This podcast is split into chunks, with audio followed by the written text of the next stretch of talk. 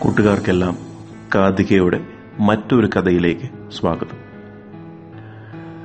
ഇന്നത്തെ കഥ രണ്ട് ഭിക്ഷ തേടുന്ന ആൾക്കാരെ കുറിച്ചാണ് ഒരു പ്രായമായ ആളും ഒരു ചെറുപ്പക്കാരനും.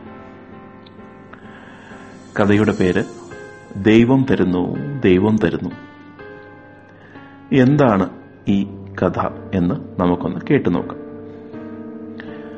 ഒരിടത്തൊരിടത്ത് ഒരു രാജാവുണ്ടായിരുന്നു. ആ രാജാവ് എന്നും ഈ രണ്ടുപേർക്കും എന്നും ഭിക്ഷ കൊടുക്കുമായിരുന്നു. രാവിലെ ഈ പ്രായമായ ആളും ചെറുപ്പക്കാരനും രാജാവിനെ നിന്ന് ഭിക്ഷ മേടിക്കുമായിരുന്നു. ഭിക്ഷ മേടിച്ച ശേഷം പ്രായമായ ആൾ പറയും ദൈവം തരുന്നു ദൈവം തരുന്നു. ചെറുപ്പക്കാരന് ഭിക്ഷ കിട്ടുമ്പോൾ ചെറുപ്പക്കാരൻ പറയും രാജാവ് തരുന്നു രാജാവ് തരുന്നു. ഇത് പതിവ് പോലെ എന്നും തുടർന്നുകൊണ്ടേയിരുന്നു. കുറച്ചു കഴിഞ്ഞപ്പോൾ രാജാവിന് തോന്നി. ഞാനാണ് എന്നും രാവിലെ ഇവർക്ക് ഭക്ഷണവും എല്ലാം കൊടുക്കുന്നത്.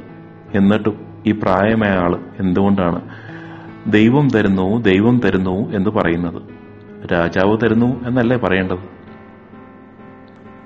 എന്തുകൊണ്ടാണ് അയാൾ അങ്ങനെ പറയുന്നത്? അയാളെ കൊണ്ട് എങ്ങനെയെങ്കിലും രാജാവ് തരുന്നു രാജാവ് തരുന്നു എന്ന് പറയിപ്പിക്കണം.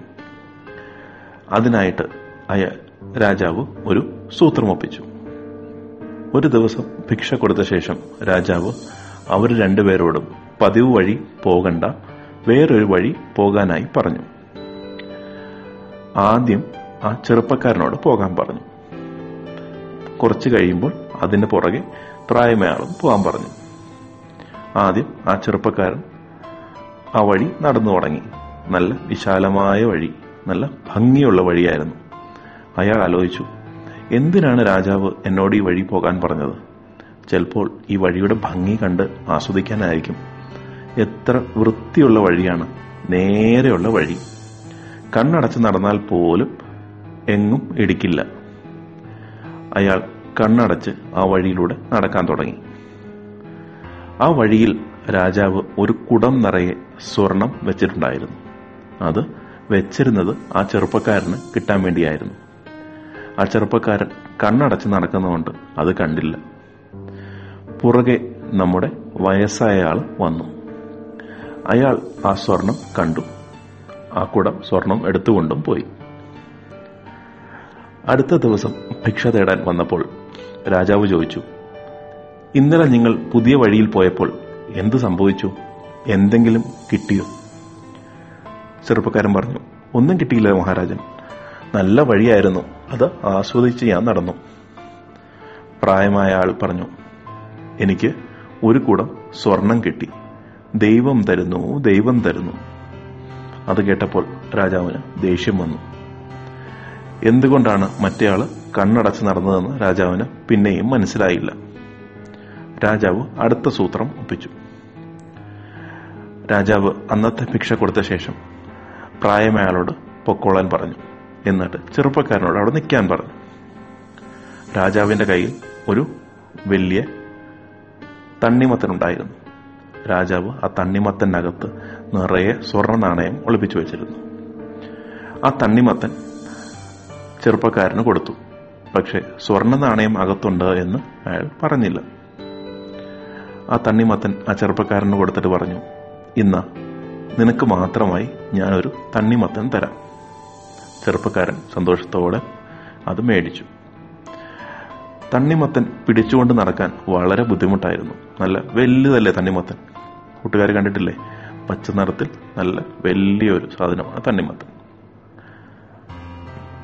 ആ തണ്ണിമത്തൻ പിടിച്ചുകൊണ്ട് നടക്കാൻ ബുദ്ധിമുട്ടായതുകൊണ്ട് ആ ചെറുപ്പക്കാരൻ വിചാരിച്ചു അവിടുത്തെ ഒരു കടയിൽ കൊടുക്കാമെന്ന്.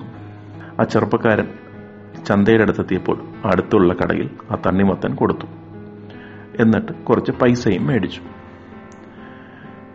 പിറ്റേ ദിവസം പതിവ് പോലെ രാവിലെ ചെറുപ്പക്കാരനും പ്രായമയാളും രാജാവിനടുത്ത് എത്തി. രാജാവ് അന്ന് ഭിക്ഷ കൊടുത്തു.